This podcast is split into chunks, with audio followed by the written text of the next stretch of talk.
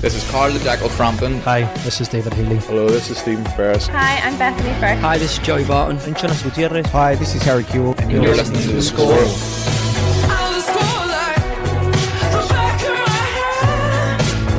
The Score with Michael Clark.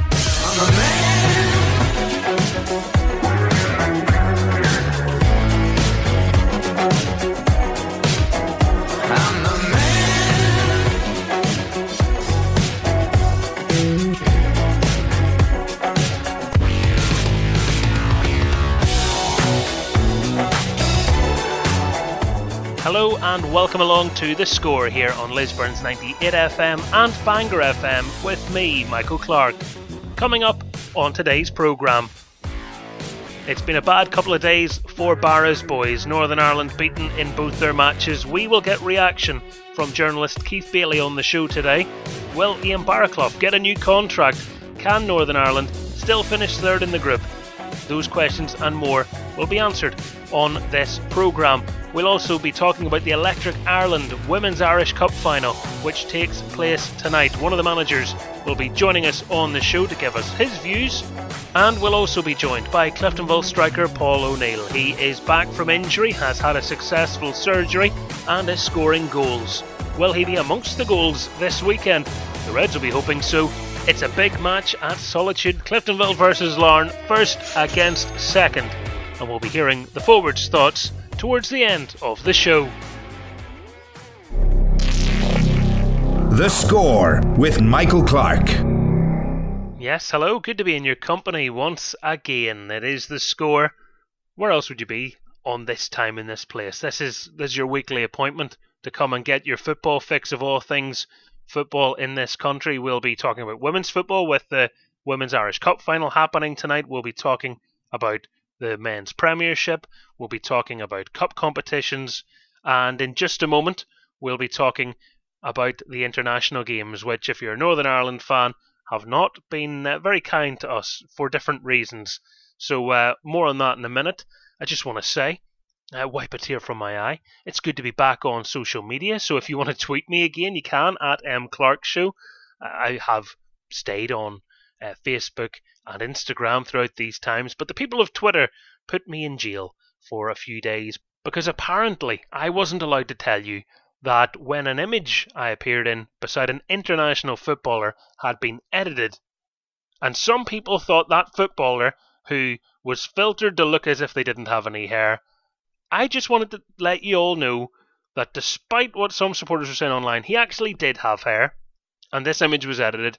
Apparently, Twitter don't like that, so fact checking not permitted. Fun between friends not permitted. Twitter I hope they will be as strict and come down as hard and as fast on all the people who actually just spout hate on the internet, but we'll hold our breaths, shall we? Hmm. Anyway, who cares what somebody who works for Twitter thinks? Not me. I do care about football. So let's talk about Northern Ireland, shall we? And it's time to bring on our first guest of the afternoon. He is writer, broadcaster, commentator, sports editor of the County Down Spectator and the Newton Newtownards Chronicle. He is Keith Bailie. The Score with Michael Clark. Well, Keith, uh, first of all, great to have you back on the score. Thanks, Michael. It's not necessarily a great time, though, to be a Northern Ireland fan, and, and sometimes, you know, in football, it shows you how much things can change within a couple of days, and certainly within a result, because it felt like up until the Bulgaria game, most people had Ian Baraclough contract renewal, bang on, no problem, on you go. Now people are starting to ask questions after that defeat. Um, how, how do you process all of this? Yeah, it's funny you say things can change in, in a matter of days. It, it felt like on uh, on Tuesday night things changed in in 15 minutes at half time. Northern Ireland went in at half time, 1 0 up against Bulgaria and, and playing well and, and, probably could have been more than than one goal up if if they'd taken their chances. Um, I am not sure what happened, but they just didn't come out for the second half. I mean, probably more specifically, Bulgaria changed their shape uh, to counter Northern Ireland's threats of a of a five three two or a, a three five two, whatever way you want to look at it. Um, they countered that very successfully, uh, and, and, before Northern had really come to to terms with the changes that Bulgaria had made. Bulgaria were 2 1 up, and at that stage it was almost too late. Um, it was a lethargic second half display for Northern Ireland. Um, they, they never, ever looked at getting back into the game once they went 2 1 behind. Uh, and it was just frustrating to see those two goals go in. Two well hit strikes, um, great goals on their own right from an attacking perspective, but I suspect that Ian Baraclough would be very frustrated that his players didn't get out there quicker and close it down and and stop those shots coming in. Um, but yeah, I mean, it, listen, there's a wider question there um, about Ian Baraclough's future. Now, we, we, all know and we've read and uh, seen a lot that over the last couple of days that this means Northern Ireland's World Cup chances are over. And now, realistically, you and I and everybody listening knows that Northern Ireland had no chance of qualifying for the World Cup anyway.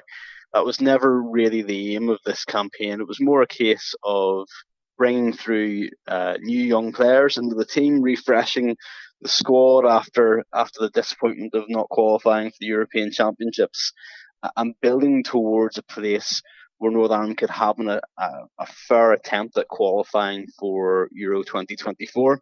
Euro 2024, of course, it's a, a 24 team competition. There's a much better chance of qualifying for that than there is of qualifying for a World Cup.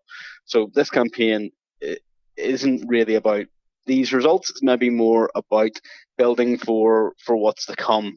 Um, and I think you can see that there's been progress made. You can see that we have brought through good players. Conor Bradley, you know, uh, looks like an excellent prospect right back. Dan Ballard maybe made a couple of mistakes this week, but you know, in on the balance of things, is a is a top young player. Shane Lavery, we all know how good he can be. Um, certainly, if you're an Irish League fan.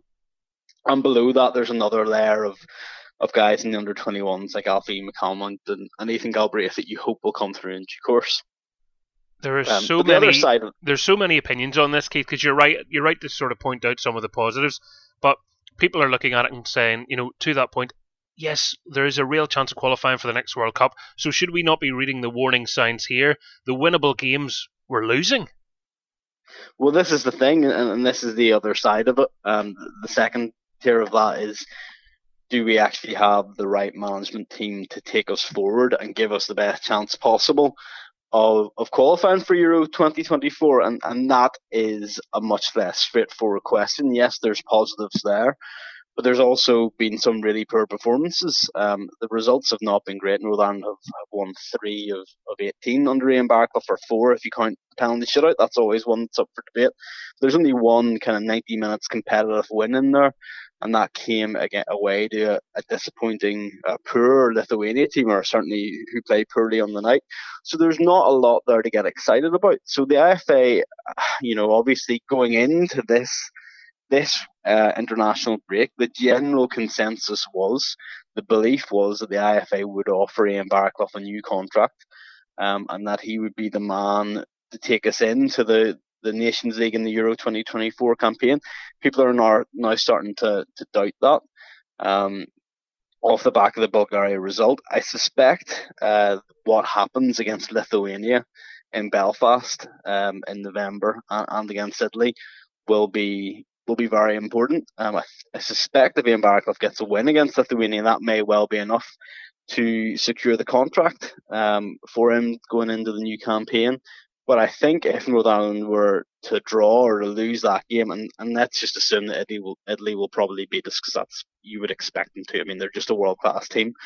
Um, you know, if we we find that Northern Ireland finish bottom of the group or a poor fourth in the group with only one win in that campaign, then it becomes it actually becomes very very difficult to, to justify giving Ian Baraclough a new contract. So I sense that an awful lot will ride on Lithuania's visit to Belfast next month.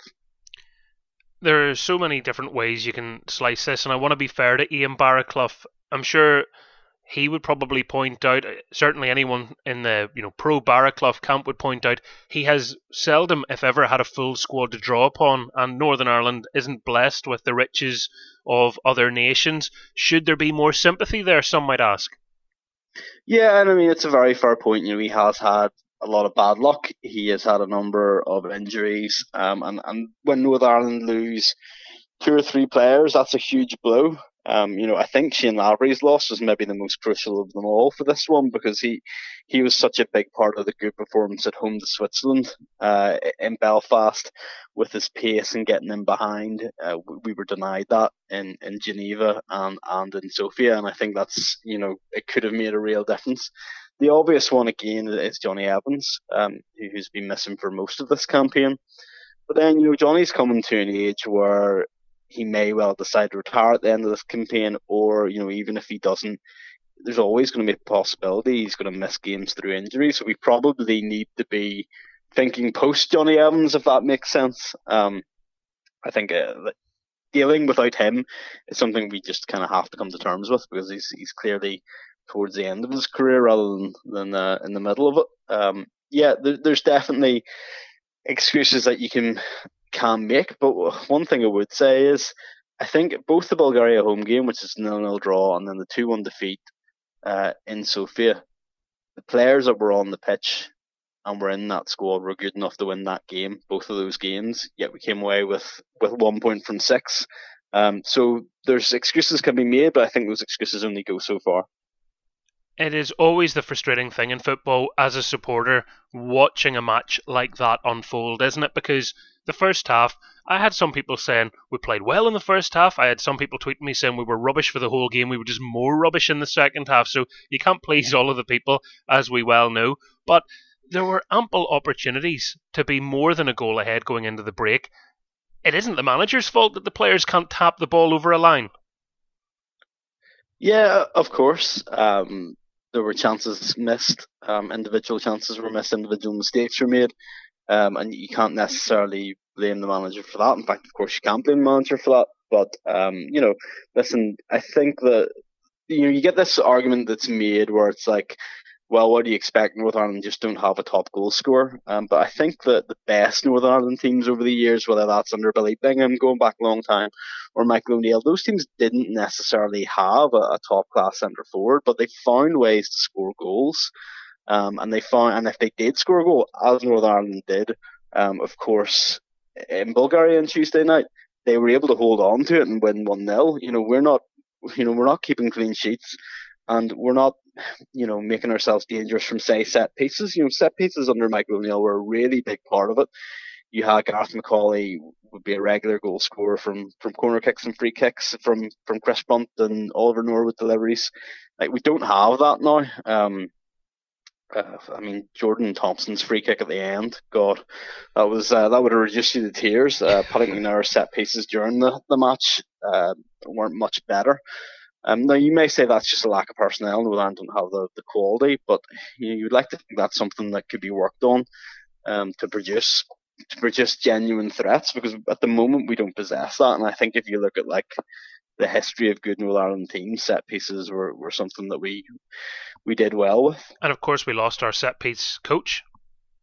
Yeah, of course, and, and that's uh, and Austin McPhee. That's uh, that was a blow, and I think we've already seen the impact he's had at Aston Villa. So he, he obviously had something um, that that we're missing. Um, so yeah, listen, it's a it's a difficult decision on the horizon for the IFA. I don't think it's straightforward at all. Some people will tell you Ian Baraclough has to get a new contract, and you'll see other fans you'll be demanding him for him to be removed. I just don't think the answer is straightforward. If anything, I'm glad I'm not in the position of the the IFA bigwigs making that call. Um, because you know if we say it rides on the the Lithuania game, well, you know Lithuania are a poor team. You could you could well beat them, and it doesn't necessarily mean an awful lot. Um, if if you lose or draw to them, I think it's it's probably I think the manager will be in a, a fairly sticky situation.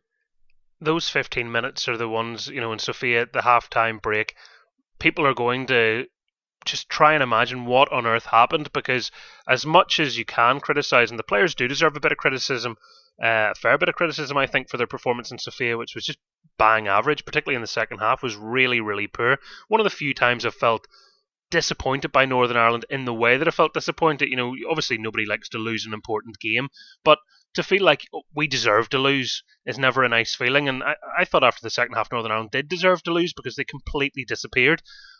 How did that happen, and where was the in-game management, if there was any?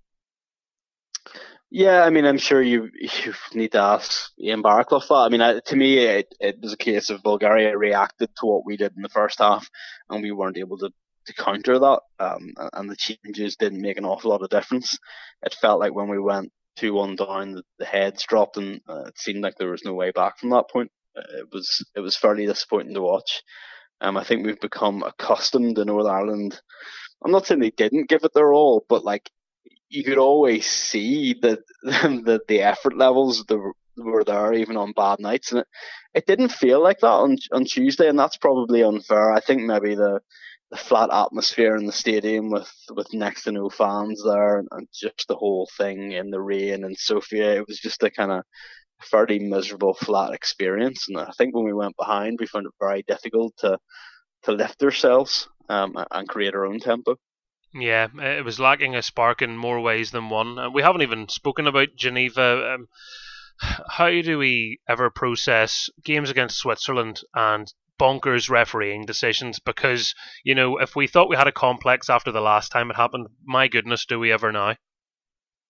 Yeah, I mean, it's just a terrible decision. It's, um, and it was clear what happened. Clearly, you know, Northern Ireland were maybe were maybe pushing it a little bit and slowing the game down to try and you know stifle Switzerland and, and catch their breath or, or whatever it happens to be. And, and Jamal Lewis was probably feeding into that. But but you know, obviously the referee's thought processes here.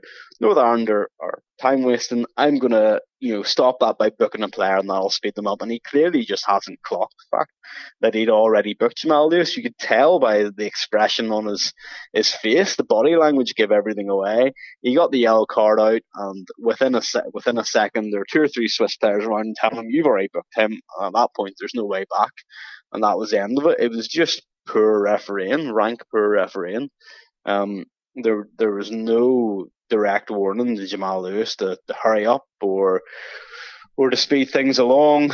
Um, it, it, was just it was just really poor, and it, it put Ireland in an impossible position. And they were doing reasonably well up to that point. Um, and with a bit of luck, maybe they would have hung on for a nil-nil draw. Or, you know, you never know what happens in football. Maybe you would have sneaked one on one one nil. But listen, if we're being completely honest, I do think Switzerland were the better team before the red card, Um, you know, they had a goal that was disallowed for a very narrow offside in the first few minutes. Uh, and I suspect that they would have found a way through and won anyway, even with 11 men, although we'll never really know the answer to that. No, and then it was a stoppage time goal either half as well, which is just you know adds to your frustration because you think at ten men if you can get into the break, honours even, but it wasn't to be the case, and, and that is where you know you look throughout this campaign and you think, wouldn't it be amazing to have a, a, a bit of luck, a modicum of luck, you know, something to bounce in off somebody's knee, a goal we don't deserve, a decision in our favour, and um, you know Ian Baraclough will probably be sitting scratching his head thinking, you know, the, the, the odds or the maybe the, the gods of fortune are against me here.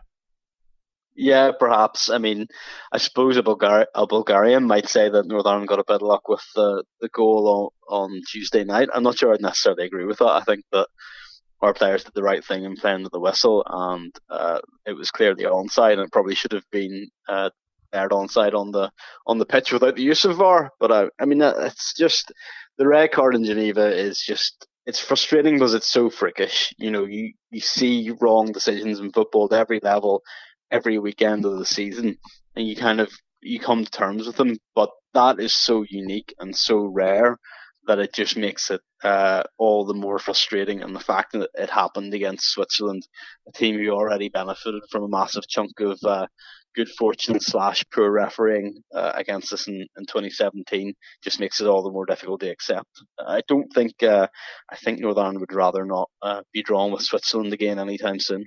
Yeah, I think that's fair to say. And you know now, as soon as it was you know full time in Switzerland, well, if we could finish third, very much became the tune, didn't it? And now Northern Ireland sit fourth in the group, and there's a fear that they won't finish third. I mean, how damning would finishing fourth be, and, and how how likely is it that that's where they'll end up? I mean, I think we need to, uh, let's not say accept because there's still two games to go at Windsor Park, but I think the odds are against us in terms of finishing third. I think we need to, to probably brace ourselves for that fourth place finish. And hey, if, if Lithuania win in Belfast, then it could be even worse than that. Um, yeah, certainly a fourth place finish is disappointing. I'm not necessarily sure if we should have the notion that if Ian Baraclough finishes third, he keeps his job, and if he finishes fourth, he, he shouldn't keep his job because that puts you uh, at the peril of you know making a decision based on on results that have absolutely nothing to do with North Ireland, which is a little bit a little bit. Um, I think that, that fourth is quite likely. Uh, and I definitely think that, that you have to say that shows a level of, of regression because in the last campaign, uh, with a really, really difficult group with Germany and Holland in it, we finished third and we finished a good third. You know, we, we were we're pushing the top two right until the very end of that campaign. Um, and this campaign, you know, we're, we're just been nowhere near the level of Italy and Switzerland. And that's probably, you know, that reflects a few things. That reflects the fact that our players have got older. There's been they haven't been available. Um, there've been a couple of retirements. I guess that's just uh, the way it goes. But um, you know, like I said at the top, this campaign really is about getting players geared up for 2024 and having a serious push at qualification there because let's not forget that's how Northern Ireland qualified in, in 2016 and came very close to qualifying for, for the Euros in the summer just past. I mean, it, it's a forgiving format. 23 teams will join Germany, uh, the host nation, in the finals. Um, uh, now, UEFA haven't unveiled the the particular format for qualification this but this time, but I, I, think it's safe to assume that the top two in each group will go through. Um, so you know if you can get yourself placed for the fight for a second place finish, then then you've then you'll be on your way to Germany, and, and like that's not beyond Northern Ireland's capabilities. Um, and maybe even a third place finish might get you a playoff, depending on what format you UEFA go with uh, and how involved the, the Nations League is. Um, it's also worth remembering we have the Nations League in advance of, of the Euro 2024 qualifiers. You've got four games in June, and that's obviously Northern Ireland are now down to the third tier of that. So those games will be will be winnable games. Um, so there's good opportunity there in advance of the Euro 2024 qualifiers to actually build a little bit, little bit of confidence. Um, so yeah, I mean, I just think the decision the FA have to make is whether they want to keep faith with the manager and trust him to, to take it into this very, very crucial two year period or whether they want to look elsewhere. I suspect that will come down to what happens in Belfast next month. It's certainly a big time for the IFA, isn't it? November is going to be a, a, crucial month for Ian Baraclough if he is to get his contract extended, and for the powers that be to make that decision. Ultimately, they could send a big gesture out now, give him a contract, and then face whatever backlash there might be for what message that suggests. But it certainly would give him stability and allow him to plan for the future. Or do they wait and base it on results? Or, or are they going to have additional wisdom that isn't always afforded to the IFA when uh, you ask people on the street their opinions of them? But uh, we'll, we'll wait and we'll see. Just because you mentioned the Nations League, I was wondering if you managed to catch the final um, the other night. I did, yeah. Um, great game. Actually, the Nations League finals were brilliant. Uh, the two semi-finals and a final, quick fire tournament. Um, and all three games were really, really entertaining. The the semi final between Belgium and France is one of the best games I've seen in uh, this season. I would say, yeah, uh, very enjoyable. Because I feel a little smug. I had I had forgotten it was on. Uh, which uh, you know, to, to, football fans, uh, how dare you forget about a football match? But I did. I forgot about the final being uh, played the other night, and I, I flicked it on on the 64th minute as the long ball came into Oyarzabal, and then he scored, and I thought, well, I'm in for it here. This is going to be great. Benzema scores a couple of minutes later, and then the Mbappe goal, which I'm sure Keith Bailie, you were sitting in your house going, well, actually, Garcia played the ball there, but everybody else was going, what in the name of goodness is happening here? Because that I, you know, I'll sit in the fence a lot of things, but that interpretation of the offside law, it needs to go in the bin. I think. What do you think? Yeah, I agree. I mean, you, I did watch it live, and I, I knew at the time that it was going to be allowed because that is I mean, you know, referees can interpret these things slightly differently, but generally the elite level, it's that interpretation of when Garcia plays the ball, that becomes a new phase of play, and therefore Mbappe's uh, not offside. But you have to think that like Garcia is standing where he is because Mbappe's offside, and he plays the ball because of where Mbappe is. So you know, one obviously affects the other. The two don't can't coexist, uh, or the two coexist. They can't, they don't uh, exist in bubbles. So to sort of clinically say, well, Garcia's touched the ball, therefore this is a new phase of play and Mbappe's onside. It doesn't make an awful lot of sense. It wouldn't wash uh, in an Irish League game. I don't think on a, a, Saturday afternoon. I don't think too many linesmen would be brave enough to not flag in that in that situation if it was at the at the Oval or at Mourneview Park. Um, yeah, it's just nuts, and I think that uh, the powers that be, the IFAB, should should take a look look into it next time that they're uh, they're uh, you know discussing the laws of the game because that's just offside, isn't it? Yeah, just take that out entirely. Uh, they, I'm I just think it's a bit like law. Sometimes people write things down, think it makes sense, and then you see, you know, where a loophole can come in because somebody hadn't considered instances like this. And it's not even the first time a goal like this has happened, but because it's a high profile game, because it's a final, it gets people talking again, and you, you just can't have a scenario where this happens. I mean, it's happened in the Premier League. Um, was it last season? So I think they need to just look at this and maybe leave the laws of the game and stop changing them every year and, and leaving fans and players completely confused? Yeah, I think maybe there's a, a miss. You know, people think that this is something to do with VAR, or yeah. um, it's a very. Th- it's actually been in for a, a few years, and there's, as there's been similar decisions in the past. Um, yeah, I, I, just don't think it takes um, into consideration the build up to the goal and how that actually affects where every player defender or attacker is standing on the pitch. Um, you know, I think it just needs to be to be looked at and refined in some way. I'm not somebody who thinks that we should go back to the the old fashioned, you know, if you're offside, you're offside thing, because that led to you know a lot of good goals being chalked off for something that happened way in advance. Uh, there's a balance to be struck, and, and that goal falls on the wrong side of it. It was uh, was it Man City against Aston Villa? I'm trying to remember what the goal was now in the Premier League, where you know, we saw an instance of this about, you know, as soon as the defender touches the ball, it's a new phase of play. Uh, because I was trying to think if Conor Washington might have, you know, people were saying, oh, you'd have been offside anyway when he missed a chance in the first half. And I was thinking, well, actually hit the defender and came back to him. So I'm not so sure, given how we've seen yeah. referees interpret things.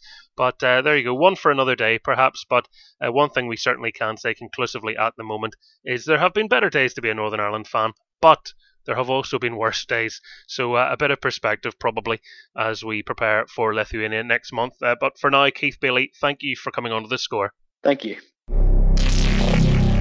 The score with Michael Clark. Now, our next guest on the programme is manager Jonny Tuffey. I'm going to have to get used to saying that. He had a, a cup final last weekend, which uh, narrowly didn't go his way. He's hoping to go one better in the big one, the Irish Cup final, which uh, is taking place, Crusader Strikers against Glentoran Women. Manager Jonny Tuffey, welcome to the programme. Thank you, Michael. Are you having to get used certainly, to saying that? Yeah. exactly. I was just about to say it. It, it certainly sounds. Uh, it certainly sounds a lot different, doesn't it? now, for anybody that's been uh, living under a rock, it's not like you've hung up the gloves or anything. So you're still turning out for Crusaders, so nobody needs to panic. But um, you know, this is a, a relatively new journey for you. How's it gone so far? Um, thoroughly enjoyable. Um, I have to say. Um, you know, my my main focus was obviously um, still as a player. You know, and I'm fully committed to, to playing at uh, Crusaders in the men's team. And, you know, I was asked to take the, the role on as manager till the end of the season. And it's one that I've, I've thoroughly enjoyed. You know, I've had the full support of, of Stephen Baxter, um, everyone associated with the, the men's side of the, the club. Um, you know, all the lads have been terrific. You know, there's a lot of buy-in from them, you know, checking out on results, asking how we're doing. You know, a few of them have watched the game. So, it's it's been brilliant. It's been thoroughly enjoyable. Um, and as I say, the girls have been they've been an absolute privilege to, to work with. It's one thing coming into a coaching setup. It's another thing being thrown into the, the manager's hot seat. Um, does anything prepare you for that, or is it just learn on the job? Um, it's a little bit of both. Um, to be totally honest, you know, I've I've tried to sort of look back and think back on on managers I've I've played under, you know, how they've dealt with, with situations, how they've handled things in and around the football club, how they deal with people. Um, you know, and I think that's probably uh, the biggest factor. Um, you know, getting to know your players, learning um, what different players respond to.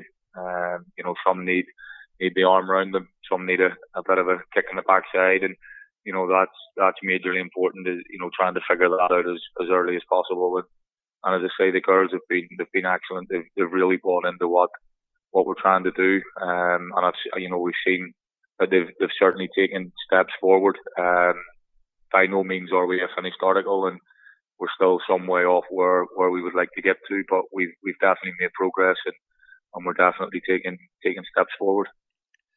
I would imagine last weekend's cup final, whilst nobody wants to lose in a final, and definitely not on penalties. I'll try not to talk too much to you about penalties, Johnny, because I'm sure that's still that's still a bit raw. But you know, you must have got encouragement from the performance from your team. Glentoran were the massive favourites, and you were you know moments away from winning that in normal time. Yeah, we were, um, and as I said, you know, we take we take huge pride in, in the performance. Um, you know, every single every single girl that was involved, um, you know, I asked them to give to give everything, um, to give you know themselves, to give their the fans, the, their family, um, a performance to be proud of, and, and I think we done that. Um, as you say, we didn't we just didn't do quite enough to get to get over the line, but there's there's huge positives to take from last week. Um, we've we've all watched the game back, um, and we've prepared this week on on one or two little things that, that we think we can improve on and, and we can that can help us um, and it can put us uh, even more on the on the front foot um, on in the in the final tonight. And when you look through, you know, your team as well, there's some really experienced players in there, but some very exciting young players, and um, one that's been catching, you know, headlines, scoring her first international goal recently as well, Emily Wilson. Um, I'm sure you'll be uh, hoping to get her back on the pitch after uh, a few games out. Yeah, definitely. Um, you know, Angs is she's a little superstar. Um, she's she's been excellent for us. Um, you know, thoroughly deserved the the international recognition. Um, I was at Inver Park, you know, and I was I was proud as punch, delighted for the to score her first senior international goal. So, you know, Ems is Ems is back in the squad, and um, hopefully she she has a major major play in in the game tomorrow night. Um, as you said, or you know, we're we're blessed with some really experienced players. Um, you know, Julie Nelson, uh, Danielle, um, Lisa Armour, although she's not available, but her experience and and her determination to win games around the squad last Friday night was was excellent. You know, it was immense to see. She would have given her right arm to be able to play. Unfortunately, she's injured. You know, and you blend that with the with the younger talent um, that we have coming through that that's in the team. You know, they've played a lot of football, they've gained a lot of experience, um, even though they're young in age. So we've got we've got a good balance there. We've got a good mix, and and as I say, if we can we can combine that all tomorrow night, and we can improve on one or two little aspects that we've we've highlighted, them, then we stand in we stand in good stead. And I was reading that it's Crusaders Strikers' first game at Windsor Park. Uh, you've a bit of experience there, uh, so you'll be able to give them a few pointers about obviously a big pitch, but a big occasion too. Well, I don't think I would have enough time to, to uh, tell them about my experiences at Windsor. I've had some terrific days at Windsor, and I've had some some absolute horrible ones. So, you know, the, the most important thing tomorrow night is um, the girls play the game, not the occasion. You know, it, it is massive. I know that. I appreciate that. I've played at Windsor in a cup final. Um, you know, the emotions do run high. It's a special day. Um, but the most the most important thing is when we get into the changing room and we get settled, that that, that those emotions are put to one side and, and we're fully focused on the game. You know, we've got to go and impact the game. We can't we can't control what what goes on around that. We've got to be in control of, of what we can control, and, and that's what we what we do on the pitch for for the 90, 90 odd minutes that the, the game might last. You've won the Irish Cup as a player. Um, people say that your the Irish Cup final, the first time you reach an Irish Cup final, it kind of goes by in a blur. So for any players that are you know in their first Irish Cup final, what what advice can you give them that they, they don't get kind of lost in the moment because you know this is this is the sort of stuff of dreams, isn't it? You want to be in these matches. Absolutely, um, and it was uh, you know it was a mind blowing experience for me. Um, you know everything that, that happened before we, we arrived at the stadium. Um, you know everybody wants a little bit of your time, and, and there's so many people to see and speak to, and and as I say, you know, you've got to do all that. Um, you, you know, you've got to appreciate what the fans and, and your family and friends give behind the scenes. So you've got to appreciate that. And you've got to give a little, a little bit back to them. Um, but as I say, once, once you enter those doors at, at the national stadium, then it's it's game time. No one no one else matters apart from from you individually and and you know us as a squad and and the girls fully you know they're fully aware of that. Um, and, and we'll touch on that again before before the game starts. But as I say, we've we've got good experienced players in there, and, and Danielle and, and Julie and Amy McGivern, uh, Chloe Archibald's another one. Uh, you know, so those girls won't let won't let any distractions, you know, creep in. And, and as I say, the, the group will be will be fully prepared and, and fully focused on, on the task at hand. And I was I had Dean Shiels on the program um, recently, and I was asking him, you know, how do you work with your dad? How do you work with your wife? Um, is that a fun dynamic? Yeah, it's great. Um, you know, and, and to be totally honest with you, I'm I'm in a very fortunate situation. Um, you know, Danielle's been been coaching for for you know, going flip me must be 15, 16 years, maybe mm. longer. You know, so she's got a she's got a wealth of a wealth of knowledge, a wealth of experience. Um, you know, she's highly regarded in in the football in circles in, in this country. So it's it's been great to, to bounce ideas off her, you know, to, to get advice um, and, and to get help, to be honest, you know, in, in certain situations, in certain areas of, of little things I need to, you know, develop. Um, you know, and we do have we do have similar philosophies and ideas on the game, so um, that that helps. Um, but you know, it's it, it it's been it's been good uh, to be to be totally honest with you. It's been a lot more helpful than than anything. So no, I'm very very lucky to have that that experience and, and that help. You know, in the in the house and not having to, to be going and asking others for it. You know, but as I say, we've got a good group. You know, and, and I've been lucky as well with the likes of uh, Big Julie and um, you know, there's a, her her experience and her knowledge has been invaluable as well, and and the staff around me have been have been great.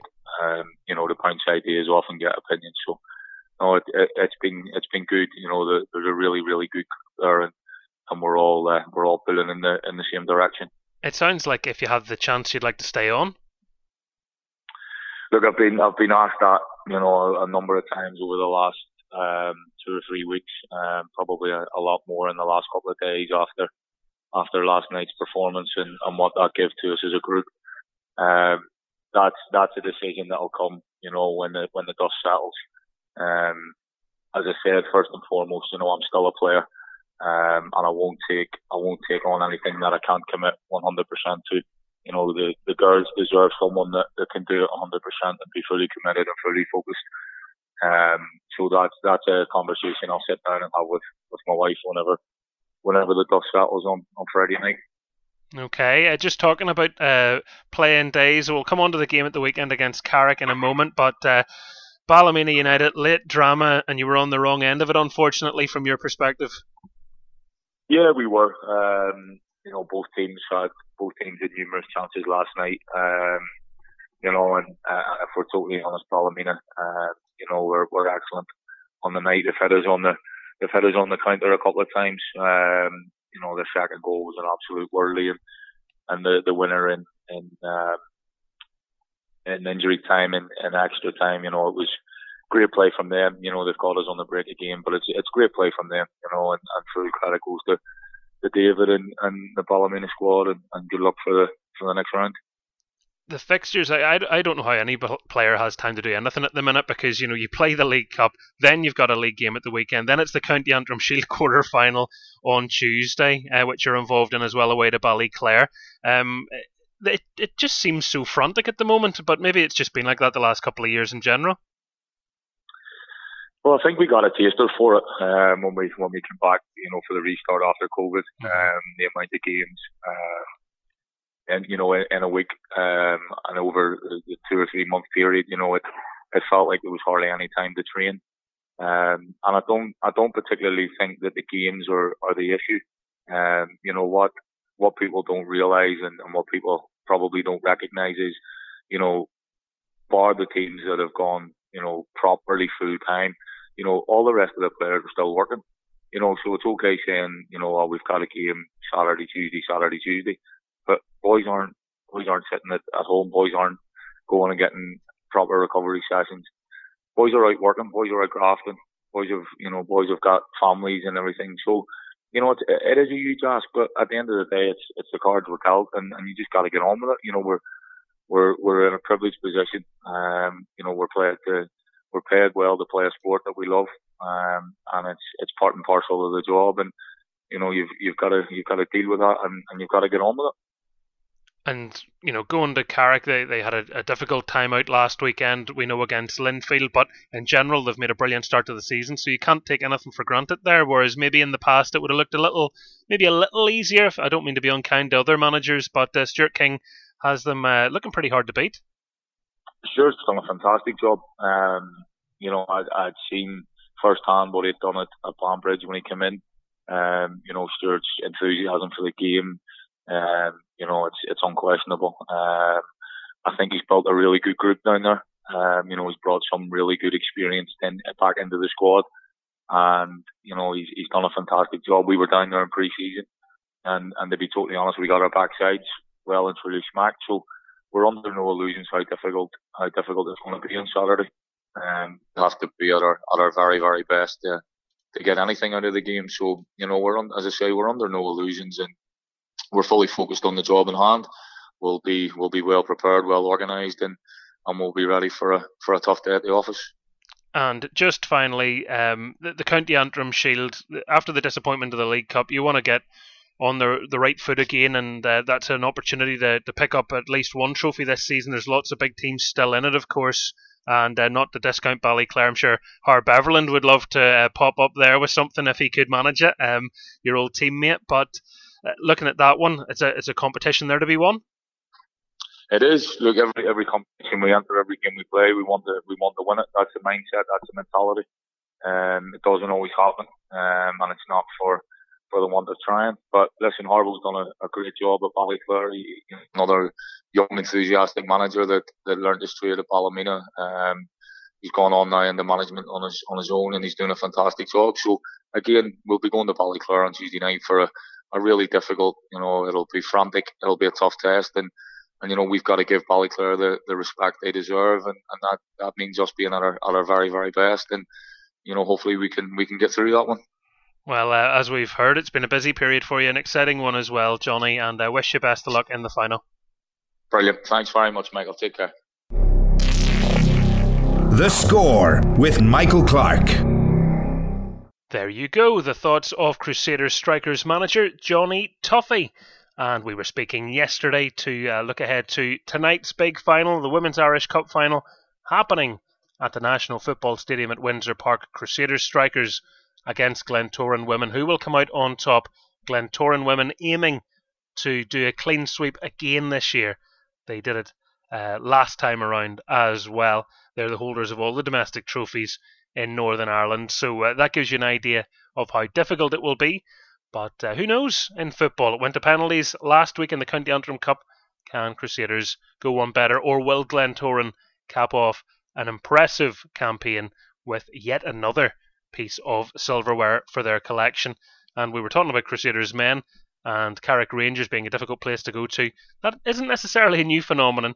It should be pointed out that last season, when Crusaders met Carrick, they did drop five points, Carrick winning at Seaview. Do you remember that game where they had all the snow to brush off the pitch beforehand and Crusaders had all the volunteers down getting the place ready? And then Carrick pulled off a big shock. And then, uh, towards the end of the season, wasn't it, at Carrick, it was a one-all draw. So, tip of the hat to previous manager Niall Currie there as well. We'll see how it goes this weekend for Stuart King's men. Now, time for another guest, I think. The Score with Michael Clark. I am delighted to welcome this man back onto the programme. He's uh, back on the pitch and back amongst the goals, which is brilliant news for him and his Cliftonville teammates. Paul O'Neill, welcome back onto the score. All right, how are you, Michael? Good, thanks for having me. No, it's good to talk to you again, and it's good to see you out playing football after uh, a spell out in the sidelines. It's not been an easy few months for you. No, it's been a bit frustrating. Uh, had a in my knee last year, and kind of thought it was just, you know, like a tweaked cartilage or what, and a, a bit of a bit of fluid in it. So I took a, a couple of weeks off, and it was near the end of the season. So then had another four weeks or so off. Uh, let my knee recover, come back in the pre-season, and about three sessions in, pulled up again with my knee, and I knew it wasn't right. So went got a an MRI scan on it and found out it was a torn meniscus. So I had to wait, go see a consultant.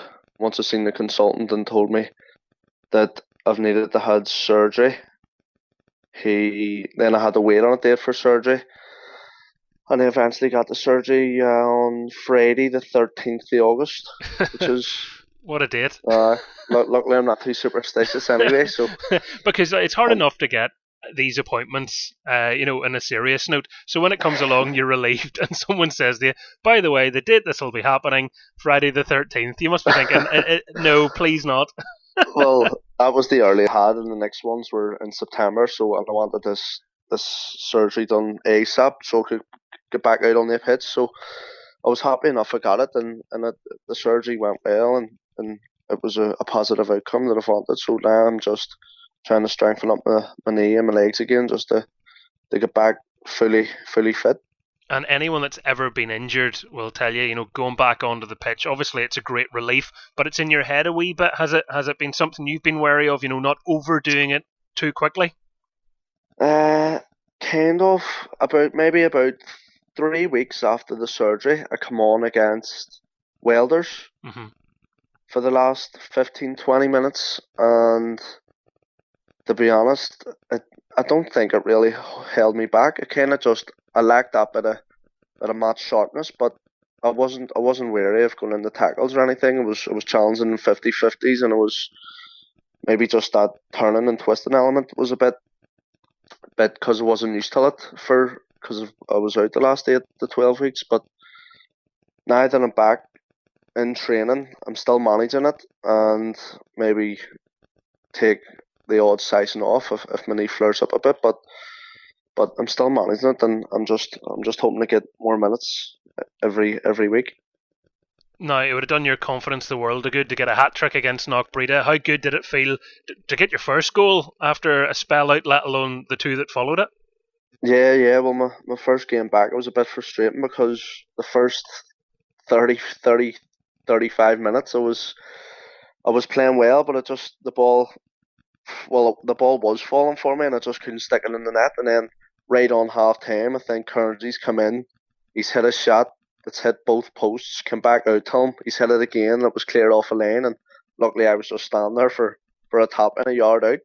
And once I got that goal, the the next two, I was I kind of got my confidence back up again, and I come out in the second half, and my knee felt good, and I felt good, and I did score a hat trick that game. But then after the game, my, my knee flared up again, straight into ninety minutes. So for the next seven or eight days, it was I was back to back off the pitch again, just doing my own rehab stuff. So it has been a bit frustrating, but obviously coming back and, and scoring my first senior hat trick and my first start back after injury was was was a plus for me.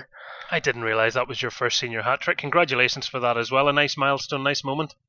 Yeah, it was it was a was hopefully hopefully many more to come. Spoken like a true goal scorer. Uh, your teammates have been flying, Paul. Um, so I'm sure you're delighted for them. Your manager's been named manager of the month too. So congratulations to Paddy McLaughlin, who incidentally was also his birthday, and the day he was, uh, you know, being seen pictured with his new trophy and all the rest of it. But um, Maybe I'd help them out a bit getting the award. you're a brave man. I was going to say no, no. your team doing well obviously is fantastic, but when you're not able to be a part of it, it, it adds to the frustration too because nobody wants to sit in the sidelines. Well, hundred percent nobody wants to sit in the sidelines, but whenever I am, I'm actually I'm really happy that, that the lads are- are going out and and they're putting in great performances and, and getting the wins because we haven't had we've played some top teams, you know, Glentoran, Coleraine, Linfield, and we still haven't been beat yet. But it is only the start of the season, and Paddy, the you know Paddy's been a, brilliant with me and brilliant with the team, and he, he's drilled he's drilled it into us that there's it's it's only the start of the season, and, and don't be getting carried away with ourselves, which which we're not, but. Uh, hopefully we can just keep up the, the, the good performances and, and keep picking up the results that, that we've been getting.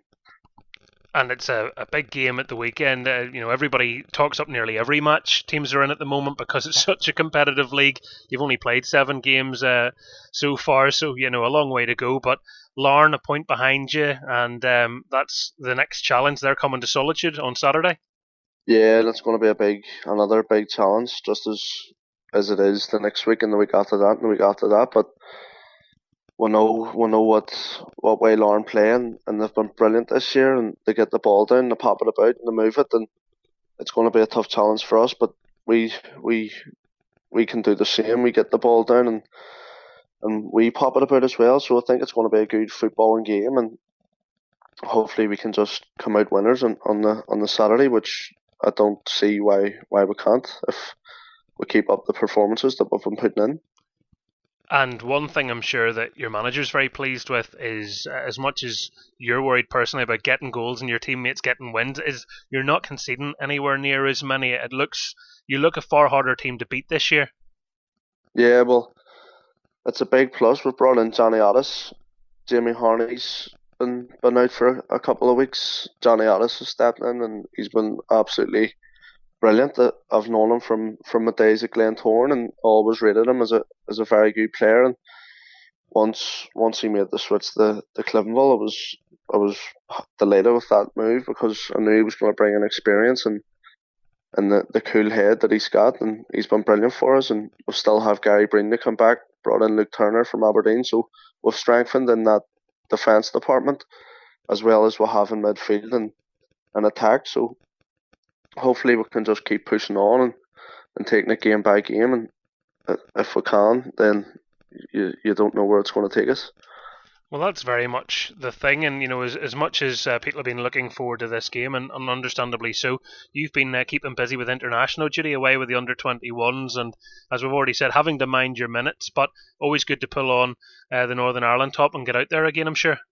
Yeah, hundred percent. It is. It was good to meet up with the lads as well. It's obviously it's a, a few new faces from the last campaign, so it's good to get back in and in and around the lads and and it was a good first two games to do it away to Spain and away to Russia. But uh, it was good just to get back on the pitch as well at international level and test yourself against some of the, the best young players in the world it's hard to believe. It came up actually as a memory on, I think it was my Facebook the other day, that it was uh, a year ago, it's probably a year this week, from you got that uh, amazing overhead kick goal against Ukraine.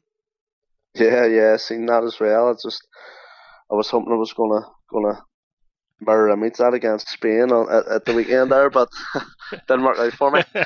you become the million pound man very quickly if you start doing that against Spain. I know um, some level of opposition as well. You know, you, you, can certainly see the standard in our league, but when you step up and you're playing those international games, I mean, the just some of the players on show for Spain in particular, and you know, not to take away from Russia, but Spain are just different gravy, yeah, aren't they? Yeah, coming on against Spain, I think was one of the hardest 30 minutes I've played in football. It was just the way they keep the ball and pop it about. It's it, it just seems like they have so much time in the ball to know where to be Whereas we get the ball and, and they're right on us in an instant. We've no time in the ball and we're, we're trying to keep it and break them down and it's just it's it's a whole different kettle of fish over there. Like the way the way they've been playing and the way the football's been drilled into them, you can see it. You can see how good they are. There's no baiting about the bush. They were they were obviously the better team and and we we went in with a game plan, but coming up against the players and the quality that they have, it was just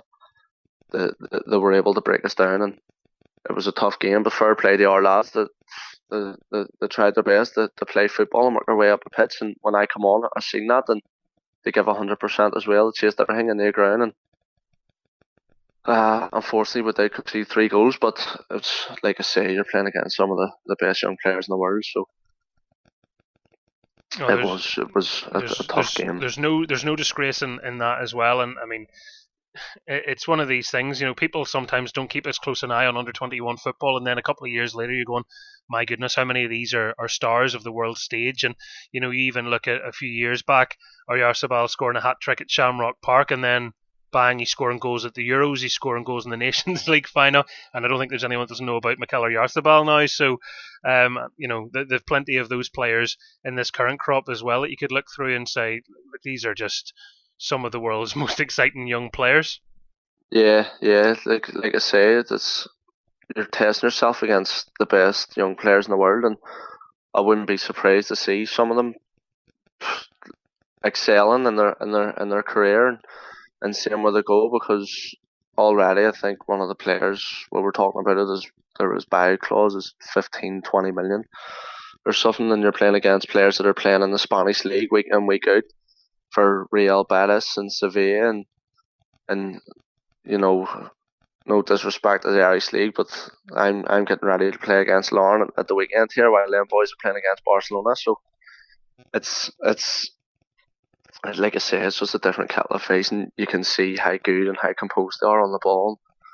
It's it's just an, an unbelievable experience.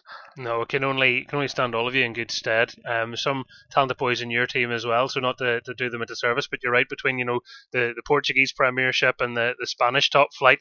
Um, when you're able to put boys out from from those leagues, uh, you know you're on day winner. So uh, Spain being good at football is not breaking news on this radio show, I suppose. Um, you know, Larne, Larne at the weekend, and then on Tuesday uh, you're in cup action as well. I was uh, was talking to uh, one of the other teams involved in the County Antrim Shield quarterfinals, and uh, it's just a it's a busy old season, isn't it? I suppose when you're looking minutes under your belt, you're happy about that. Yeah, well, I'm happy enough because I'm I'm looking minutes, but let's say, well, we've we've had a, a bit of a break anyway. Your match against Portadown get get called off, so I'm sure the lads are actually buzzing for for Saturday as as they didn't have a game last Saturday either.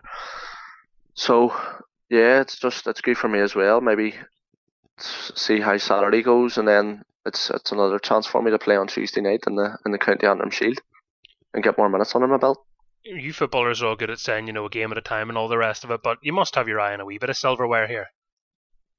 Yeah, well, obviously everyone wants to win silverware, and, and that's what we're going to be pushing out to do, like mostly every other team. But it, it is just a game at a time. We're we're not looking ahead of Larne on Saturday. We're we're all eyes are focused on Larne, and and I'm buzzing to actually get back in the in the training tonight with with Cliftonville after being away for, for a couple of weeks. So I'm I'm looking forward to it, and uh, all eyes are, are on Larne on Saturday. Yeah, most certainly are. And just lastly from me, how much um how much a part of the squad do you feel now? You've been there a little while. It sounds like you're really happy, but um, what are your teammates like, and, and what is what is it like to be a Cliftonville player now that you've, I guess, had your feet under the table for a bit? Yeah, ever since I joined Cliftonville, the, the lads have welcomed me in, and it's been brilliant. Like even even whenever I was injured and stuff, you know, everyone's it's like a it's a family club. You know, everyone's coming in asking how you are. I'm doing my rehab with Gary Breen and stuff, and you know, there there's there's a few boys in doing rehab as well, and, and we've got our team nights out, and it is a real family club, and, and, and everyone's close together. So ever since I've walked into Cliftonville, I've I've enjoyed every single minute of it. Well, that's great to hear, and as I said right at the very top, it's fantastic to see you back out on the pitch and playing again because uh, no one wants to see a player injured, Paul. So fair play to you getting through it all, and uh, the Friday the Thirteenth experience was a good one. So if we've learned anything today, throw superstitions in the bin, folks. Thanks very much. good to have you on, Paul O'Neill. The Score with Michael Clark. We are almost at the end of the programme. Time uh, ticking away on us quickly. David Healy, he is taking Linfield to Milltown this weekend. Six years in the job, and that was where he took charge of his very first Linfield match. So that's quite fitting. That is uh, one of the three o'clock games, as is uh, the match you just heard about Cliftonville against Larne. Glenavon take on Dungannon Swifts. Portadown welcome Ballymena United to Shamrock Park and at the Loughshore Hotel Arena. We heard from Jonny Tuffey earlier in the programme. Crusaders are the visitors to Carrick Rangers. At half five, another enticing game. It will be streamed live on the BBC. Glentoran take on Coleraine. And don't forget, tonight, Friday night, live on the Irish Football Association's YouTube and their Facebook page, you can watch the Women's Irish Cup final. A big game taking place between Crusader Strikers and Glentoran women. Who will get their name on the trophy? Tune in and find out in the company of myself and Ashley Hutton. Busy day, folks, but uh, I'm relishing it. I'm looking forward to that, and hopefully you'll be along with us for it. That's all. We are out of time. Time I make my way down the road, I suppose. But whatever you're doing, in the next couple of days. All that's left for me to say to you is enjoy your weekend of sport. Bye bye.